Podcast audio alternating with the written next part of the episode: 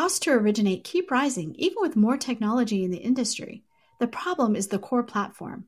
A new LOS can re architect the process around data, not humans moving paper files. Vesta has built this LOS, and you can learn more at Vesta.com.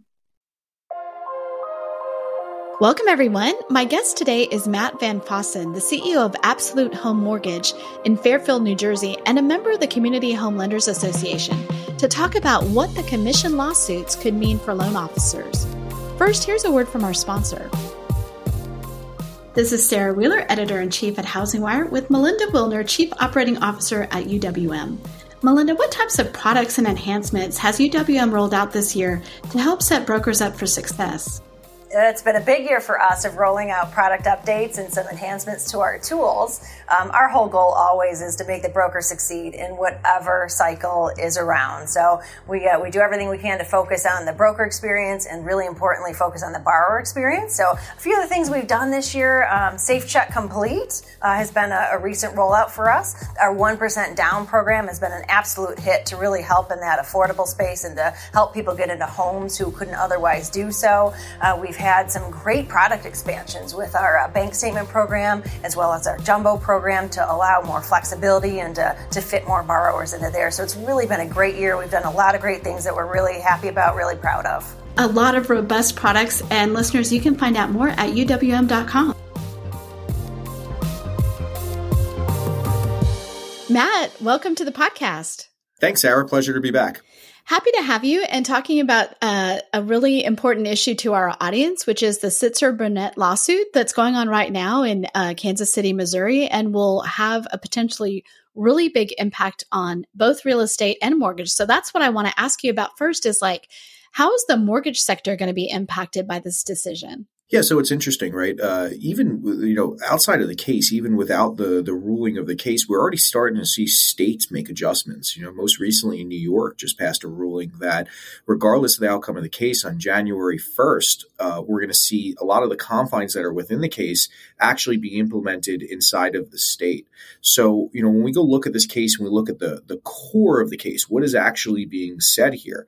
Uh, you know, when we think about it, what really is come down to is a contract issue, right? The, the case is saying that sellers should be breaking the traditional real estate model and they should have consumer choice when it comes to a listing agreement of whether they are willing to pay the buyer's agent commission representation or not.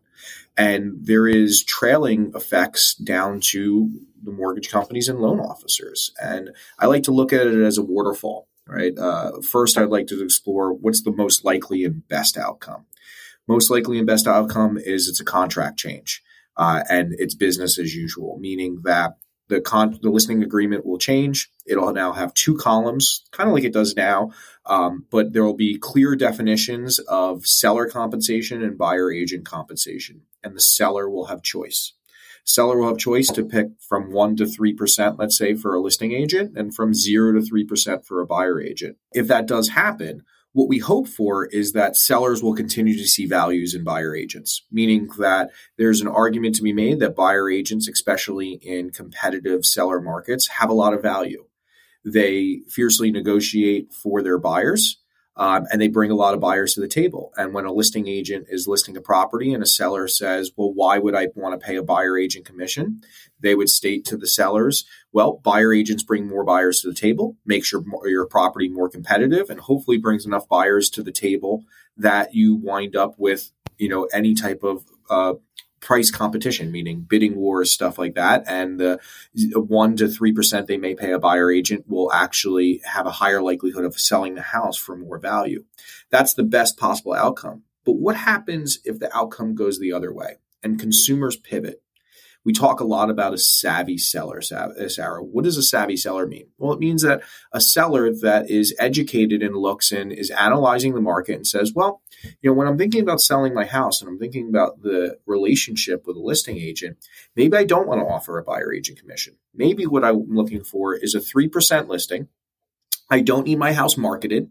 I don't need postcards, right? I don't need magazine ads. Uh, what I'm looking for is a listing agent to come in, take pictures of my house, do a listing description, put it on the MLS, put it on the multiple listing, and then field offers directly from buyers.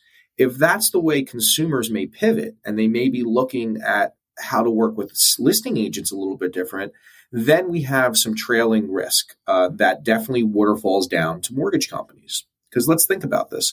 Most top producing loan officers that are referral based, especially with the exit of refinances in recent years because of the way rates are sitting, most successful loan officers are purchase based referral loan officers. Where do they get their business from? They get their business from buyer agents. And if buyer agents become either less prevalent or the construct of a buyer agent relationship with a buyer uh, is where they have to negotiate those commissions up front to work with one of those buyers. Well, now there's actually trailing risk for loan officers. So let's, you know, if you want, if you have any questions so far, we can stop and field any questions. If not, we can kind of go down this waterfall and see how it will affect loan officers based on different outcomes of consumers. Yeah, no, I think that's super um, interesting and important to our audience. We did a panel on this at HousingWire Annual a few weeks ago, and we did that because we knew that the um, the real estate folks were paying super close attention, but that the mortgage folks maybe didn't even know about it or definitely didn't understand how this was going to affect them. So this is absolutely what I want to get into here. So so let's get down into that waterfall. What's what's the first order? Okay, so be, to be clear, this is not what I believe, right? We, I think it's important. I've advocated for loan officers and realtors my entire career, but I think it's important for us as an industry to explore variable outcomes and say, well, if cause and effect, if this happens, let's be on guard that this also may happen. So let's operate under an assumption in this conversation. Let's operate under the assumption that uh, the contract changes, right? That sellers will be less prone to offer buyer agent commissions uh, inside of the listing contract? And what are the trailing effects if that happens where consumer sellers don't want to offer the buyer agent commission? Well, let's look at the real estate agents first, the buyer agents. One trailing effect would be buyer agents have to now show value to buyers and have to be willing to have buyers pay an upfront fee, okay, uh, or a fee at closing. So if that happens, when you look at the average buyer agent commission, usually it's from 2 to 3% in the current listing contract. Well, the, I believe that there's a lot of value. I talked to my business partner Joe a lot about this a lot. That the value of a buyer's agent in a seller's market is that they're great negotiators. They have relationships with listing agents, and they can get your offer put in front of the listing agent and, and pushed to the top. But what happens when consumers who do see value, yeah, they might be willing on a $500,000 house maybe to, uh, to pay five or maybe $10,000. I'm not sure if you'll be able to get them up to the full 3% of 15,000. But what I think about is what happens with first time buyers? What happens with low to moderate income buyers? What happens with underserved buyers? They may see immense value in buyer agents, but they may also not have the ability to pay these buyer agents out of pocket. If we go look at a $250,000 property, for example, and an FHA first time buyer, uh, you know, that is putting 3.5% down. Right now, with a mixture of seller concessions and some strategic financing, an originator can usually get a buyer into that house for under $20,000. Now, if you added a 3% fee to that, to the front of that, it adds another $7,500 to the transaction. That really changes the dynamic and affordability and path of entry. So what concerns me about that is what happens with the real estate buyer agents. Some will be able to get the upfront fee, others will not. And you may see some infighting in the real estate community as well because of price competition. We see this with loan officers and mortgage companies all the time. Rate wars, right? Everybody is trying to win an account to get those future referrals and they'll undercut each other's rates. Well, the same thing may happen with real estate agents, where you have new agents and new buyer agents coming into the market. They need to get a foothold for their business and they're willing to do buyer representation for less. They may be able to be willing to do it for 1,500 or $2,000, or other agents might, uh, might be charging 5000 or, or, uh, or plus. No matter what, it looks like buyer agents will have to work for less.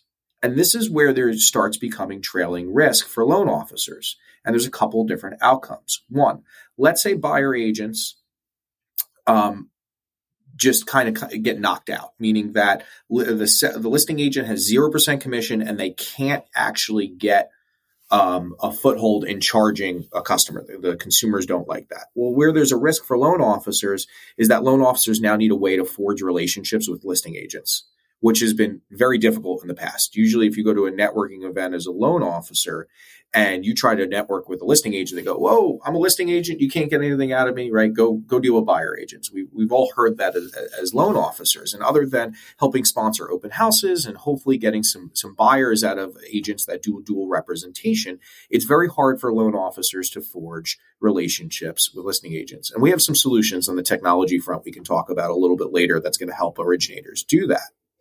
But on the buyer agent side, what happens if an agent that's used to making 3% now can only get maybe 1%? Maybe on a half a million dollar house, they're used to getting 15,000. Now they can only get 5,000 or even $2,500 out of the buyer. Well, they may start looking at other avenues to supplement that income. And one avenue that concerns me is there's something that happened a year ago, Sarah, and we talked about this on our last call. It was the removal of the FHA proxy, the dual compensation proxy right? When FHA a year ago lifted that proxy and sent out that mortgagee letter that said, hey, a real estate agent on an FHA loan can get paid with proper representation and proper disclosure on both sides of the deal. They can get be the loan officer and be the realtor on the transaction if they're duly licensed and and so on with proper compliance protocols. Well, that wound up kind of being a nothing burger. We thought that was really going to be disruptive, but what we learned over the past year is, wow, surprise loan officers like being loan officers and real estate agents like being real estate agents. And they kind of saw value in each other and it wound up not being too disruptive. I'm sure some realtors in the industry got their license and maybe tried to do it, but it wasn't this earth shattering industry change that we thought it may be. But now that may come back around. Think about it. A buyer's agent's back's in the corner. They're, they have limited compensation on the, on the same file for doing the same work. Well, what you could see is maybe a segue of buyer agents getting MLO licenses and starting to pair with lenders as W 2 employees and become a agent loan officer hybrid to kind of fill in the gap. Now, a loan officer still has a competitive advantage, though, Sarah, so don't get too concerned. Why? Because loan origination is a highly technical field. I always said some of the best loan officers are the ones that lost, uh, that had a bunch of deals fall apart because they know what mistakes not to make in the future. So there will be a learning curve if agents decide to do, uh, to uh, start moving into the origination space for what we call dual compensation. Right? They they get paid as the loan officer and the agent with proper disclosure. Now, what you'll see happen then, if that's a possible outcome, is they'll probably pair up with senior loan officers. They'll pair up as a team with an already existing loan officer, and you'll see some type of hybrid approach where the buyer's agent that's now a W 2 employee of a mortgage company is taking the application, right, through point of sale systems or something like that, pulling credit, doing the base structuring, and then handing it off to their senior team leader or, or senior loan officer that they work with. And there will be some type of split compensation as long as it's compliant. Now, there's a whole bunch of RESPA angles to that that open up a whole other trail of questions, but that is a possible outcome right that you can look at is that buyer agents look to leverage the financing side of things uh, and in that case, loan officers, you know, should have some level of concern because that might affect their compensation as well. It's interesting when you think about just like I, the reason I think a loan officer would be willing to do this is like, how else are they going to get those first time home buyers, which right now, you know, those purchase loans, I mean, are already hard enough to qualify, right? If they have to come up with extra cash at closing for the buyer agent. Yeah, and there's been a lot of talk of, well, maybe uh, NAR will go and lobby FHFA uh, to be able to finance this buyer agent commission, right? And uh, I actually think that that's an unnecessary conversation. Let me tell you why. I think that, especially in the case of first time buyers and LMI borrowers, you know, this is where FHFA has their concerns. And I don't think that they would be too keen on uh, you know, a ruling that would allow the financing of, you know, that commission over, you know, a 15 or 30 year amortization. That would really drive up the financing cost of the loan, but also we have a vehicle to do that now. You have seller concessions on conventional loans, 3%, FHA loan, it's 6%. So, you know, on a $300,000 house, if they wanted to roll in a 3% buyer agent fee in the negotiation, increase the price to 309,000 and then do a $9,000 seller concession to credit it back. So there's already a vehicle or mechanism that we have now within the guidelines that would allow them to do it. Now it does it is contingent on if the house will appraise for the additional money and, and other guidelines, but there is a mechanism uh, for the buyer to abstainably finance that fee right now if if that's a road that they look to go down. Well, you were uh, you were going through the waterfall, so let's go to the next level, which uh, looks like you were about to say something when I interrupted. Yeah, no, no, no interruptions. It's always an open, fluid conversation with you, right? So let's look at one other interesting aspect: is listing agents and sellers and buyers. Let's say we wind up in a world where the listing agent winds up fielding more buyer offers directly right? Uh, called dual agency. This is this is very common, you know, in the real estate industry now. A, a, listing agent can rep can find a buyer and they can sell their own listing and they can represent the buyer and seller at the same time. This is a thing that's been debated amongst the real estate community for a long period of time. But let's say they do that. They wind up with a list a three percent listing, no buyer agent comp. The buyer agents aren't showing the property as much, and the listing agent has to go now do direct fee, uh, offers and field direct offers. Well, there's a couple of things that we should be aware of here. We have a really big consumer direct audience in the mortgage space that's always been chomping at the bit to get into mortgages.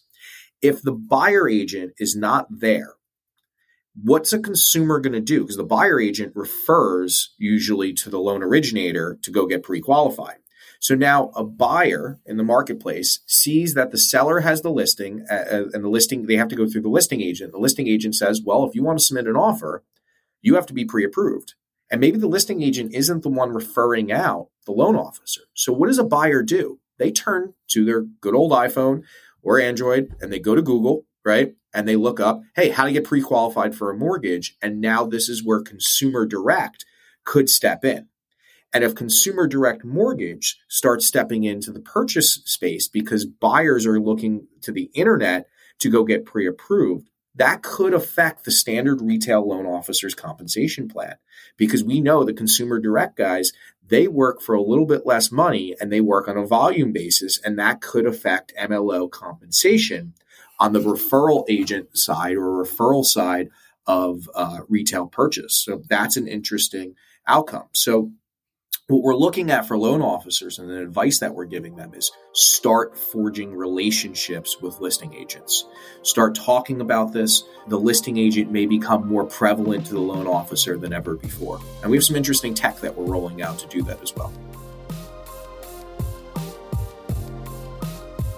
This is Sarah Wheeler, editor in chief at HousingWire, with Ryan Marshall, CEO and founder of Equity Protect, to talk about a very specific and growing kind of fraud risk.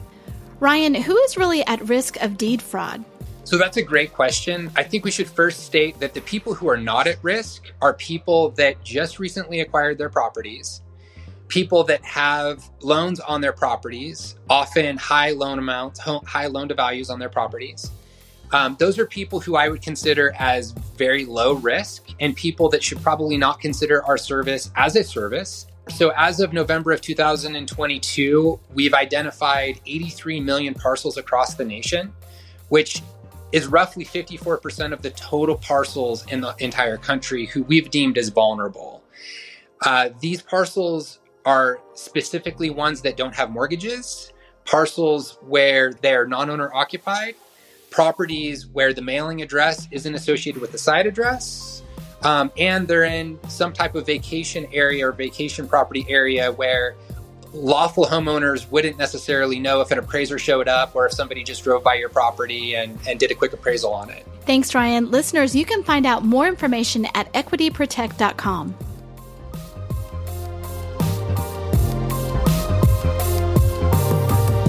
Okay, so let's talk about you know if I'm out there and I'm an uh, I work at an IMB, what what do you suggest? Like we'll know next week. We think the verdict's going to come down next week. Um, when this podcast go live, it will probably be this week, right? So um, the they've uh, they've tightened up the timeline for this trial. So if it goes that way, where it looks like um, you know the buyers agents are going to be that that role is going to be um, significantly changed. If you're at a lender, what do you do to prepare right now? So I think you got to prepare one through knowledge and resources, right? Education. Educate yourself on the matter. Educate yourself so you can go and instruct your your actual buyer agents and pivot your business, right? Um, it will take time to adjust, right? Consumers will not adjust overnight, but they will adjust. I think it's going to be business as norm uh, as usual. New listing agent or listing agreements will be signed by the listing agent, and consumers will kind of go with the normal process and still be offering buyer agent commissions initially. It's really just a contract and disclosure issue moving forward. But over time, so I don't think there's going to be like this light switch where you know everything just gets shut out. But over time, I think as consumers get educated and consumers realize that there's more consumer choice options, you'll see them looking for cost saving measures when they go to save uh, sell their house. And all it's going to take is some Instagram reels or TikTok short videos of influencers saying, Hey, by the way, did you know when you list your house, you don't have to pay buyer agent commission, right? The buyer of your house can negotiate directly. And if that education cycle with consumers continues, right? What you'll notice is that's where the change will happen. And that's where loan officers need to prepare. So they need to go look at their marketing strategy, their networking strategy, their referral strategies, right? And figure out ways to offer more value and forge relationships with listing agents. My team at Absolute, we're doing having a lot of discussions on it. It's on our weekly management and sales calls. And we're building technology. You know, I'm, I'm big in the tech space. I have that company, Mortgage Automation Technologies, and big point of sale. And we, I think, have been one of the only tech providers right now that are actually developing solutions for this. So we've built an offer management system to to hedge our bet. What is that? That's a tool that we can give to listing agents that they can put in their MLS description. Okay. And it says if you want to submit an offer directly to me, click this button and a buyer can go submit that offer directly to a listing agent. And then the loan officer that they pair with can help the vetting process. That's a way loan officers can show values to, to, to listing agents is if you wind up with 50 consumer direct listing offers, uh, offers on your listing, how is a listing agent going to go sort through and figure out which ones are good or not? That's a way that loan officers can figure out a way by leveraging technology to pair directly with a listing agent and say, hey, listen, things are changing. Let's hedge your bet. Let's adopt some new technology into our workflows and let me be a member of your team and actually help you. Let me help you vet your offers. Let me help you vet these pre approvals. Uh, it's not like this hasn't happened in the past. We've definitely seen listing agents pair with loan officers, and in the MLS, it says all pre approvals need to be vetted by our preferred lender, right? The same type of construct may be more value because guess what? Only one of those offers is actually going to buy that house. And if the offer, if the house has 25 offers on it, those other 24 pre approval and offer requests are a lot of opportunity for a loan officer. So there may be more opportunity for a savvy loan officer that's strategic here, using the right tech, using the right marketing ploys to go after and working and teaming up with listing agents to have more referral opportunities. Interesting that this could be a, a great um, opportunity for the people who are willing to do it. Um, you know, I think that that's what people have been worried about. And when you think about like in the in the 2020 2021 market, I don't know how you would – you know, uh, think about all the work that uh, buyers agents did.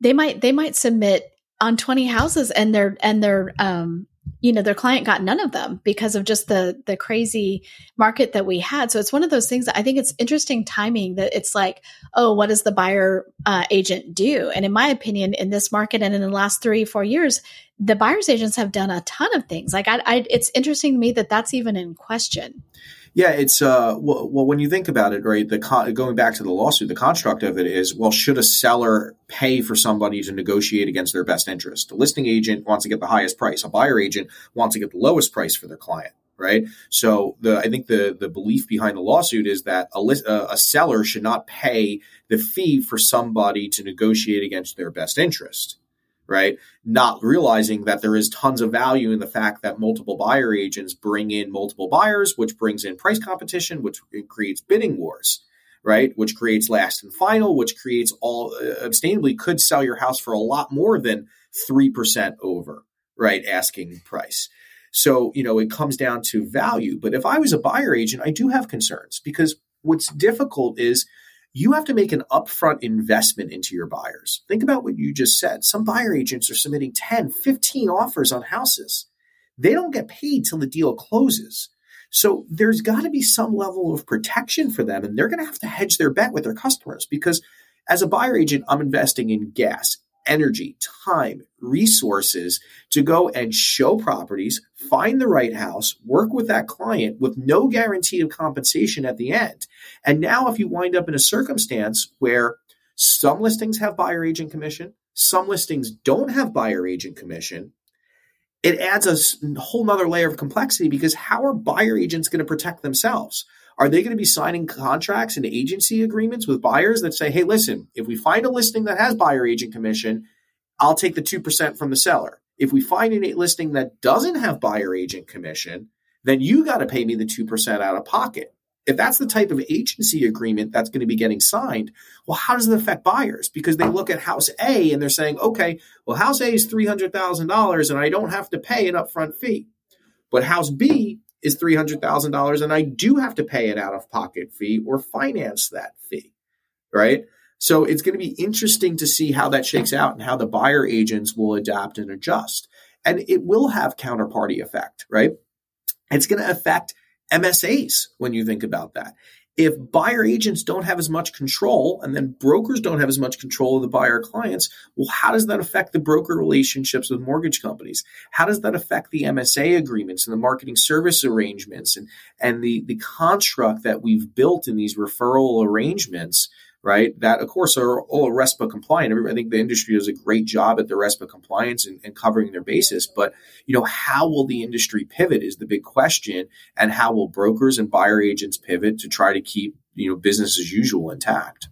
I mean, we I do think that you know, by and large, there are good actors all over uh, real estate and and mortgage, but you do have some bad actors. We hear all the time about potential RESPA violations, and in this particular environment, and now you know, with this further thing, I think that it's ripe for some potential problems there with RESPA because it, it's hard to see how you would even avoid that if you're trying to. Yeah. Well, I think uh, you, you, know CHLA, right? Community Home Lenders of America. Scott Olson, crew over there, uh, Taylor Stork, president. They, are really in front of this, and it's interesting. We haven't seen a lot of the associations actually develop an opinion on this stuff.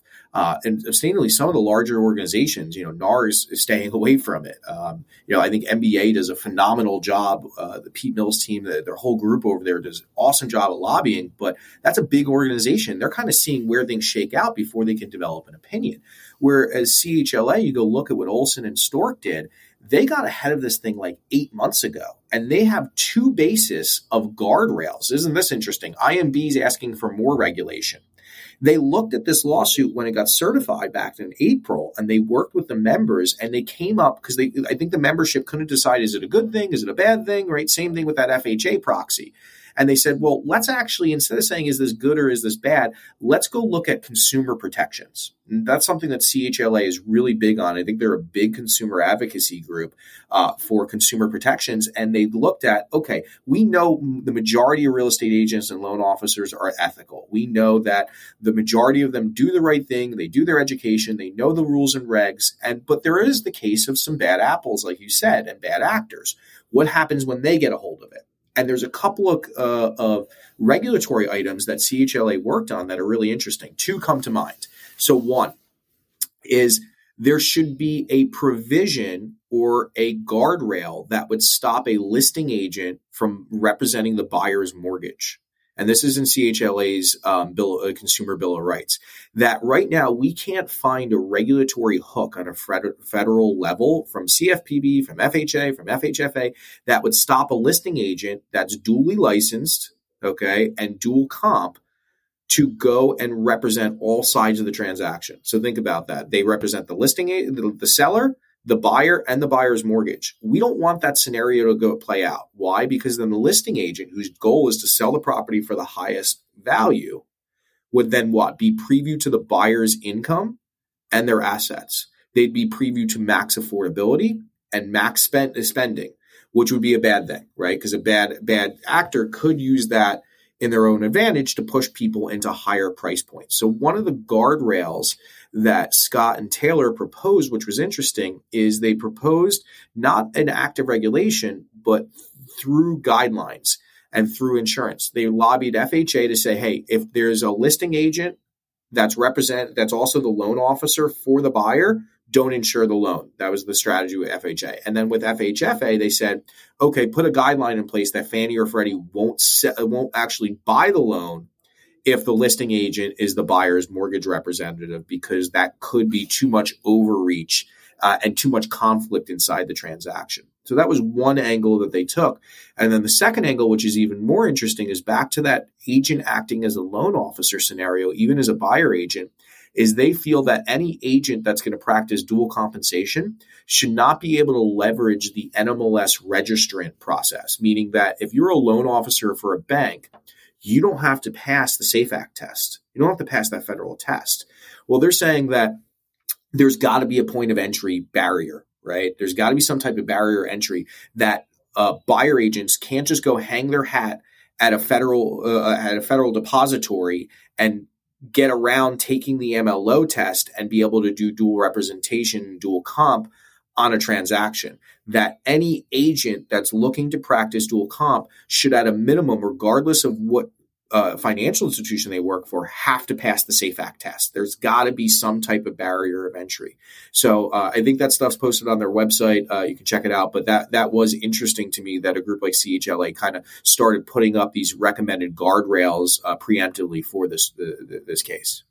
It will be interesting to see, especially if the CFPB bites on some of those with depending on what this case does. So before this case, maybe it's like, oh, that doesn't rise to, you know, the level of what we need to be worried about. If this case goes that way, I can imagine that they would be very interested in, especially, you know, uh, making it impossible for someone to do that three way um, representation. And Sarah, there's a comical aspect of this for RESPA too. Like when you think about it, okay, I'm the loan officer and realtor on the same deal. So after closing, can I get a RESPA violation for taking myself out to lunch? or sending yourself a steak knife? I don't know. Right, exactly. Exactly. Oh my gosh. But you know, you look at like disclosure and you know, on a serious note about RESPA, there are, you know, think about like realtors had this ethical thing for years where they say, Oh, I hand out three business cards, right? I hand out three business cards to my three preferred lenders. I don't care which one you pick, right? Um, you know, they might put one card out front a little bit. But what happens if an agent is a W 2 employee of a lender? Is there a RESPA implementation on only referring one preferred mortgage company, right? I don't know. You know, this is the stuff that's going to have to be debated in the industry and see how it shakes out. But it all goes back to that consumer right? Will the consumer buy into using their real estate agent as a loan officer? I don't know. Um, you know, this is the stuff that we will have to see shake out. And I think that in the end, it's going to be up to the consumers to decide what's going to fly and not going to fly boy, it is just going to get more complicated. We already know that consumers really don't know anything about this process when they start. If, if you're a first time home buyer, you're coming into it, you really don't know what your agent does or what the loan officer does. It's brand new. Even if you've bought a couple of houses, you might be like, oh, you know, you might either say, no, this, that's not a good idea. Or you might be like, hey, this streamlines the process, one and done. Yeah you know, I, I, agree with that. It's uh, so many people have asked me, uh, you know, internally, externally, do I see the role of the loan officer getting diminished? Do I see the role of the buyer agent or listing agent get diminished in this? Are, is this all just you know going to make us go away? And I don't agree with that. I said I, have advocated for originators and I've advocated for real estate agents my entire career. And the way I look at the home buying process is it's a highly emotional process and a highly technical process and emotions and technicality represent or, or a proxy for representing real estate agents and loan officers, right? The real estate agent deals with the emotional process of this this home and buying this house and repairs and the inspection processes and the legal and the negotiation side. They deal with the highly emotional side and a lot of times the loan officers deal with the highly technical side, right? How to qualify, how to get the confines of the deal, the paperwork, the documentation, getting meeting the deadlines, right? So when I look at consumer direct real estate, the, that's the one thing where I, I have hope that the consumers just they don't do this often right? There is a lot of value in the real estate agents. There is a lot of value in the loan officers. And i'm hoping for business as usual. I don't want to see mass disruption in our space.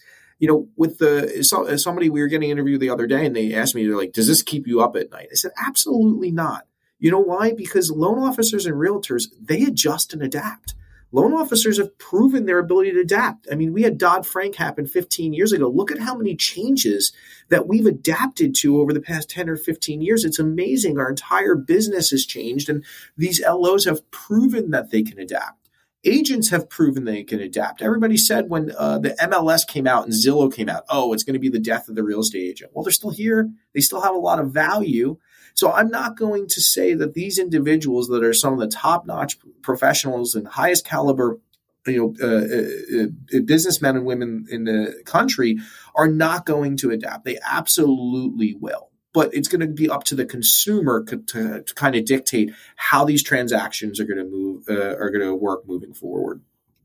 And like you, it's it's not that I don't think people could do it, but I but I do think what a um, unfortunate time to be introducing any more variables into a market that is you know already really t- difficult to to stay in if you're an agent or a loan officer. So that's my only thing is like the market doesn't really need this right now it, it, doesn't, but we might see some shakeout, right? This happened. This happened in the wake of 2008. You know, we saw shakeout in the industry where you know some stronger career committed loan originators and agents stayed in. They they actually thrived in this market, and some of the part timers left. You may see some of that shakeout, right? Which is also another opportunity, right? It's another opportunity for the ones that want to make this their sole focus. It is their full time job. It's not their part time job, right? To actually thrive, thrive more. And, and, we'll see that. You know, I think that when we tie all of this in, our bigger concern should be what's going on with rates, right? Uh, I, I have bigger concerns about low to moderate income borrowers, about the underserved, about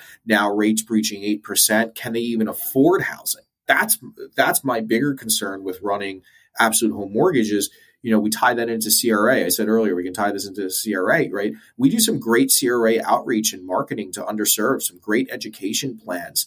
Uh, we have a big, big CRA outreach plan happening rollout for 2024. And now, as applications roll in, my bigger concern is okay, we, we did a great job educating on home ownership. How can these consumers actually afford these houses? Affordability.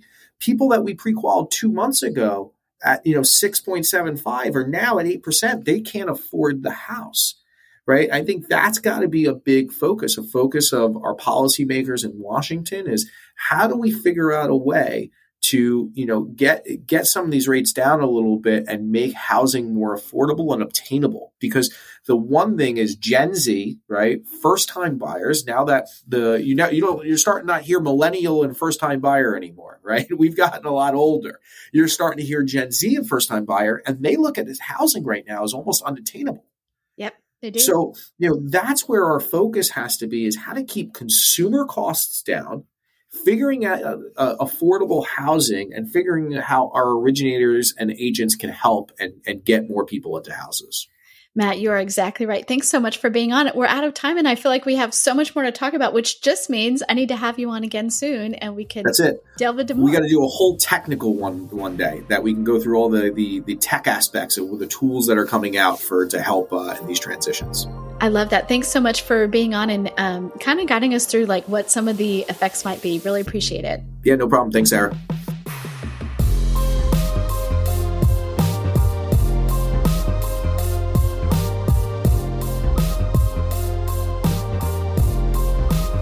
Thanks for listening to HousingWire Daily. If you haven't already, we'd love for you to take a minute to rate the show and leave a comment. And make sure to tune in tomorrow for more news and insight